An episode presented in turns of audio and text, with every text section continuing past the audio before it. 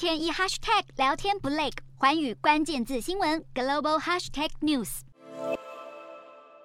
国际原子能总署 IAEA 十四名专家在署长葛罗西带领下，在扎波罗热核电厂四处走看。俄罗斯军队在二月底入侵乌克兰之后不久，就已经占领了这座全欧洲最大的核电厂，成为国际社会关注的焦点。因为周边的炮火很可能会引发核灾。莫斯科和基辅当局互相指责对方在核电厂附近胡乱炮击，基辅方面更进一步指责莫斯科让核电厂无法在专业安全的情况下运作。俄国总统普丁终于在八月底应允 IAEA 专家团队前往扎波罗热核电厂视察，而在署长格罗西亲自出马带领下，团队视察了整个核电厂区，看到应急系统和控制室等关键区域，最后视察出这么一个令人忧心忡忡的结果。格罗西说：“核电厂能安全而专业的运作至为重要。然而，团队现在看到的情况一点都不能令人放心。”格罗西本人已经带领部分团员回到乌克兰境内安全区域，同时留下五名专家守在扎波罗热核电厂监控，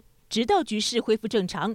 根据乌方指控，由于俄罗斯的炮火袭击附近区域，核电厂九月一日才刚刚关闭了一个反应炉。乌克兰总统泽伦斯基因此呼吁所有军队撤离扎波罗热核电厂。而他的呼吁已经得到西方盟国和联合国的支持。尽管 IAEA 没有明确指出是俄罗斯军队造成眼前的核辐射危机，但是俄罗斯国防部长肖伊古却十分紧张，跳出来强调，核电厂的这一切都是乌克兰军队自己造成的。俄罗斯方面根本没有在核电厂周围部署重武器，而乌克兰才是用核危机恐吓全欧洲的国家。只是核电厂目前确实不安全，而攻击行动也依旧在附近持续。当务之急恐怕不是找出谁该负责，而是如何让战火平息，重新让核电厂在合乎标准的条件下运作。